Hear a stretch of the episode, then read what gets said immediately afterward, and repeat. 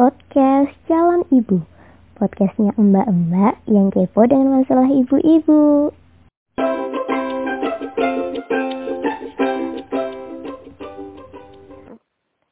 Assalamualaikum warahmatullahi wabarakatuh. Halo halo, jumpa kembali di podcast Jalan Ibu. Podcastnya mbak-mbak yang kepo dengan masalah ibu-ibu. Eh, selama pandemi ini ya, di newsfeed atau beranda Instagramku tuh aku sering banget lihat ada pasangan entah selebgram entah temenku gitu tuh mem mem mengumumkan berita kehamilannya. Ada yang pasang foto tespek ada yang pasang foto apa itu hasil USG nah aku menyebut eh, mereka ini bayi-bayi berkah pandemi. Nah aku tuh mempertanyakan kalau orang hamil itu biasanya ciri-cirinya apa sih? Ya sebelum sebelum dinyatakan positif ya sama dokter. Nah, gue jadi kepo. Nah, untuk menjawab kekepoanku ini sudah hadir sahabat saya Arum. Hai Arum. Hai. Hai semua para pendengar. Dan ibu ini sudah berpengalaman hamil ya bu. Sudah hamil berapa kali bu? Alhamdulillah dua kali. Mau nambah? Sebentar. Tunggu yang ini selesai asi dulu ya. Iya. Setelah itu program? Uh, belum tahu. nah, uh, Ibu Arum, waktu hamil itu tanda-tanda apa sih yang ini yang dirasakan di badannya waktu tentunya sebelum dinyatakan hamil sama dokter ya. Itu kira-kira apa aja? Uh, kalau tanda-tandanya sih kalau saya ya pengalaman hmm. saya itu uh, kayak badannya tuh kayak masuk angin kayak gitu. Nah terus habis itu uh, apa tapi waktu itu nggak langsung uh, apa curiga wah ini hamil nih hmm. itu enggak tak pikir ya masuk angin biasa. Nah terus di situ uh, pijet kan. Hmm. pijet tapi pasti itu diawali sama ini kan um, apa belum belum haid terlambat haid. Ya oh, oh, oh, terlambat nah, haid. Tapi kan nah. tiap orang beda. Ada yang terlambat haidnya belum tentu hamil kayak kayak aku gitu loh. Kan belum menikah nah. bagaimana mungkin aku aku hamil gitu loh. Maksudnya kan uh, ada ini ada kecurigaan. Lah kalau aku uh, meminta pertanggungjawaban pada siapa? Ada rumput yang bergoyang. Nah nah selain jadi kan selain terlambat head uh, itu ya ada gejala lain. Kalau tadi yang pertama ada rasa nggak enak di badan. Nah di badan. Nah terus kan habis itu uh, aku tuh pijet mm -hmm. tuh pijet ke mbah-mbah gitulah. Uh, mbah dukun. Nah uh, mbah dukun. Terus habis itu uh, mbah dukunnya itu malah yang langsung ih mbak ini isi mbak ini tuh isi isi apa? gitu. isi apa? Isi makanan. Gitu terus ya berarti yang mendeteksi kehamilan anda pertama itu adalah Mbak Dukun, bukan dokter. Ini canggih sekali ini Mbak Dukunnya. Mbak Dukunnya canggih banget gitu. Terus uh. itu kalau tanda-tandanya sih ya itu cuma mau nggak enak badan, hmm. masuk angin gitu. Terus ya itu sama telat telat mens gitu. Hmm. nggak nggak yang langsung muntah-muntah mual-mual gitu ya enggak hmm, ya kayak yang di sinetron uh, uh, enggak gitu eh, itu baik mungkin ya kalau yang di sinetron itu uh, uh, uh. Nah, terus setelah dinyatakan hamil oleh Mbak Dukun itu terus habis itu langsung periksa uh, terus habis itu uh, apa tes gitu hmm. kan tes tes tes tes sekali itu nggak langsung keluar nggak langsung keluar dua baris oh terus habis itu uh, yang kedua nah, yang kedua itu kok udah mulai uh, apa kok maksudnya kok belum belum ini ya uh, maksudnya sampai sampai lebih dari dua minggu belum mens gitu Mm-mm. kan tapi kok hasilnya kok masih negatif kayak gitu terus baru ke dokter nah di situ dari USG tampaklah eh, si Janin. Kantung janinnya itu. Heeh. Oh berarti belum berwujud janin ya, baru belum belum. kantong. Mm, belum. Gitu. Gitu deh. Terus setelah dinyatakan hamil nih Mm, oleh dokternya, terus menyusul ini enggak ciri-ciri yang lain? oh iya. Oh yang kayak mual-mual muntah-muntah nah, Mm-mm. itu tapi itu mual-mual muntah-muntahnya tuh pas udah masuk minggu ke sekitar minggu ke 10 jadi udah hamilnya itu udah sekitar mau dua bulan kehamilan ya. Nah itu baru baru yang mual-mual muntah-muntah pusing dan lain-lain. Nggak bisa makan lah apalah gitu. Nah, kalau hamil itu tuh fasenya ada berapa sih sebenarnya? Eh, kan ada tiga ya ada yang Heeh. yang trimester pertama, trimester kedua, terus trimester ketiga gitu. Nah, itu kan eh, apa dan tiap trimester ini mengalami perbedaan ya. Maksudnya kalau di trimester pertama ini kebanyakan biasanya eh, apa eh, mengalami mual-mual Hmm. meskipun nggak meskipun nggak semua ya. Maksudnya ada juga kan Hmm, ibu-ibu ada ibu-ibu yang yang eh, bandel gitu ya Hmm. istilahnya ya jadi nggak nggak pakai mual muntah gitu nah kalau kalau pas saya sih ya ngalami itu pas semester pertama tuh benar-benar yang sampai berat badannya itu berkurang 2 kilo karena karena nggak bisa makan. kurang asupannya kurang kayak gitu nah terus masuk trimester kedua baru deh enak makan trimester kedua bisa makan apa aja gitu. Sampai trimester ketiga juga masih oke makan gitu. Meskipun di trimester ketiga agak ngurangi makannya. Soalnya buat menjaga berat badan janinnya ini gitu. Kan kalau orang hamil itu kan aku tuh bingung. Ada yang eh menghitungnya itu minggu ada yang Ah. bulan. Itu bedanya apa sih ya itu sih hitungan ya maksudnya kalau kalau eh, dokter ya kalau Hmm. dokter sama bidan itu biasanya pakainya hitungannya minggu untuk mengetahui perkembangan janin nah jadi kalau misalnya oh minggu sekarang ini minggu berapa ini harusnya janinnya tuh ukurannya dari sini nih gedenya sini panjangnya sini ya kayak Hmm. gitu kalau ukuran bulan itu kan ya untuk memudahkan aja sih kalau ukuran bulan itu. Tuh.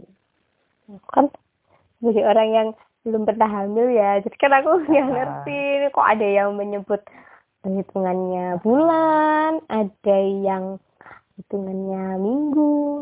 Iya kalau patokannya minggu itu kan juga ini juga apa biasanya kan eh, kelahiran bayi itu kan di minggu-minggu sekitar antara 37 minggu sampai 40 di 40. 40 40 Hmm, 41 berarti setara lah gitu. setara sembilan Iya. bulan ya sembilan ya sembilan bulan jadi sebagai patokan aja kalau misalnya udah lebih dari 40 minggu 41 minggu kok belum ada tanda-tanda lahir. kelahiran nah berarti itu, ada sesuatu nah, nah gitu jadi Nah, balik iya. lagi ke tanda-tanda eh tanda-tanda Nah. ke trimester pertama nih. Kalau eh, di awal-awal kehamilan itu udah mulai kerasa nggak sih? Kayak yang eh, mual terus ngidam terus istilahnya tuh morning sick ya? Uh, morning sickness uh, Heeh. eh morning sickness morning sickness kalau di awal-awal banget tuh belum. Sama sekali eh, apa nggak nggak yang apa pas pertama kali telat head gitu ya. Heeh. itu nggak yang langsung terus mual-mual terus apa ngidam pengen makan ini itu gitu. Enggak gitu enggak malah sama sekali enggak merasa kenapa apa cuma ya itu tadi. Jadi pas eh, apa aku kayak masuk angin gitu. Tapi cuma ya cuma sekali itu tok. Enggak yang terus setiap hari masuk angin kayak gitu. Enggak gitu. Jadi eh, enggak enggak ada tanda-tanda yang langsung mual muntah kayak gitu sih enggak itu nggak langsung Berarti gitu. ini ya mungkin ini jadi penyebab kadang tuh ada ibu hamil yang nggak sadar bahwa dirinya tuh hamil. Nah kasusnya itu ah, ah. pernah aku temui di temanku. Jadi temanku itu keguguran gara-gara dia angkat-angkat. Jadi di kerjaannya tuh memang mengharuskan dia angkat-angkat kan. Nah, dia itu tahu kalau telat tapi nggak berpikir bahwa dia tuh hamil. Jadi dia kerja biasa gitu. Sampai akhirnya dia sakit terus baru ketahuan bahwa dia tuh hamil. Nah, tapi kasihan soalnya kehamilannya itu nggak kayak bisa diselamatkan jadi akhirnya dia keguguran ya kasihan deh Iya emang emang gitu emang kalau di awal banget itu emang suka nggak ada tanda-tanda apa apa yang mual gitu enggak gitu. Jadi susah mendeteksinya. Hmm. Nah, Gitu. ada satu pertanyaan yang penting nih soal hamil Ah, ah. jadi kan sering banget kita eh, mengistilahkan ngidam ya kadang tuh nggak soal hamil tuh juga sering kita tuh menyebut istilah ngidam tapi sebenarnya ngidam itu lebih sering digunakan untuk orang yang Identik hamil kontak. oh identik sama orang hamil lah aku tuh penasaran sebenarnya ngidam itu bener-bener ada atau itu tuh cuma- sugesti aja sih Iya sih aku ah, apa aku tuh juga em, dulu ya sebelum Mm-mm. hamil itu tuh nganggepnya ah ngidam itu kayak apa mengada-ada gitu Mm-mm. ya gitu. Nah itu kan cuma sugesti apa-apa kayak gitu kan. Hmm. Ternyata pas setelah aku hamil ya aku ngalami sendiri itu Mes- eh, meskipun pas pas aku eh, apa awal-awal hamil itu aku men- me- me- menanamkan wah aku nggak boleh nggak boleh loh, ngidam nggak boleh nyesain ngidam. Oh, karena kesannya tuh kok kayaknya manja banget gitu minta ini itu ini itu. Mm-mm. terus eh, apa tapi ternyata wah kok kok kejadian sih sama Iya. aku gitu kan tidak apa bu. Eh, dan bakso hajatan ya. Spesifik sekali itu ya. Iya jadi pengen makan bakso tapi yang bakso yang ada di kondangan hajatan gitu. Jadi nggak bisa makan eh, apa bakso yang beli di warung. Kayak gitu nggak bisa Lah, Bu, gitu. Itu apa bedanya? Kan sama-sama terbuat dari daging, sama-sama kuahnya dari kaldu. Apa bedanya loh? eh apa ya beda sensasinya beda dan apa kan se- pas itu dibeliin ya Mm-mm. warung beli beli. ya udah dimakan tapi tetap aja eh ka- kayak nggak nemu Tidak menemukan kayak, sensasinya. Iya, susah lah dijelasin. Jadi kayak ini tuh apa eh ngidam tuh kayak gini ya, maksudnya kok sampai segitunya gitu bener-bener harus apa baru baru bisa plong baru bisa Hmm. lega itu setelah oke setelah dapet bakso itu, Ini kan kita kan sering sering dengar ya bahwa kalau ngidam nggak keturutan tuh ini Iya. nanti anaknya ngileran. Anak anda berarti nggak ngileran dong?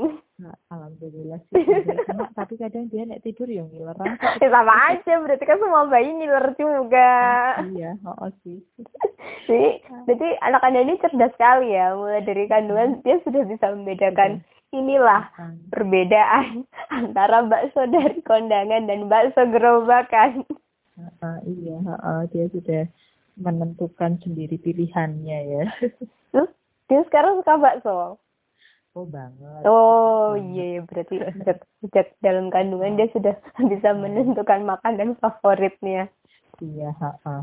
betul Terus jadi berpikir ya dulu tuh eh, apakah ngidam ini hanya dibuat-buat gitu loh kan ini Dibuat-buat, waktunya betul. saya membalas dendam kepada suami saya. Nah, melampiaskan melampiaskan kan kan gini kan aku membawa anakmu mas jadi kamu harus harus menuruti semua yang aku inginkan.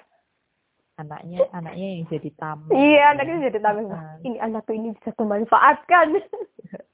Jahat sekali ibu jahat sekali ibuku memanfaatkan aku. Dan itu tapi tuh lama-lama tuh aku mikirnya gini lah. Ibu itu kan membawa kehidupan ya di dalam Ah. rahimnya. Nah jadi eh, dia kan mengalami perubahan juga karena masalah hormonal kan perubahan hormon. Jadi itu sangat wajar kalau dia jadi moodnya berubah-ubah jadi lebih sensitif jadi ingin lebih diperhatikan jadi pengen oh, permintaannya dituruti. Jadi menurut aku ya orang-orang sekitar tuh eh, terutama suami ya eh, ya saudara atau sahabat teman gitu mungkin bisa lebih memberikan perhatian ya sama si hmm. ibu hamilnya ini supaya dia lebih um, menikmati kehamilannya itu dengan dengan lebih bahagia jadi menikmati hmm. setiap momen yang dia lewati jadi tapi aku sebenarnya aku takut juga sih takut kena karma. Jadi kalau aku uh, melihat orang hamil terus dia ngidap ah dia ini hanya dibuat-buat. Aku tuh jadi mikir nanti kalau aku hamil terus aku kayak gitu juga nah aku gimana? Jangan nanti aku hamil terus aku minta yang aneh-aneh sama suami. Ya kalau suamiku tuh sultan ya misal aku minta mas aku sedang ngidam dan ngidam adalah jalan-jalan keliling Eropa. Ya Ini? pokoknya kalau hamil itu dinikmati aja. Ya. Dinikmati setiap fase yang dilewati gitu. Ya dan itu tadi ya semua hmm. orang-orang di sekitarnya tuh harusnya memberikan support untuk si ibu hamil. Ibu hamil. Iya. Kali. Semoga anda hamil lagi ya bu. Kan belum punya anak cowok bu. Aduh, bukan masalah itu sih ya, bukan masalah belum punya anak cowoknya, tapi aduh. Nanti dulu. Aja, dua aja udah menguras tenaga. Enggak cuma tenaga ya, biaya juga ya bu ya. Oh itu jelas. Oh ya nah, itu yang perlu yang paling penting dipikirkan. Iya. Kan anak adalah rezeki bu. Tapi rezeki iya. itu juga harus di iya, harus bisa. dijaga. Kan amanah bu harus dijaga iya. sebaik mungkin ya hmm, sekali. Hmm, oke. okay. Terima kasih ya Bu Arum sudah berbagi dalam podcast ini. Semoga bisa menginspirasi ibu-ibu lain yang uh, mungkin sedang menantikan uh, menantikan buah hati atau sedang menjalani kehamilan ya. Sesuai pesan Bu Arum tadi, nikmatilah kehamilan itu dengan bahagia, menikmati setiap fase dan momennya.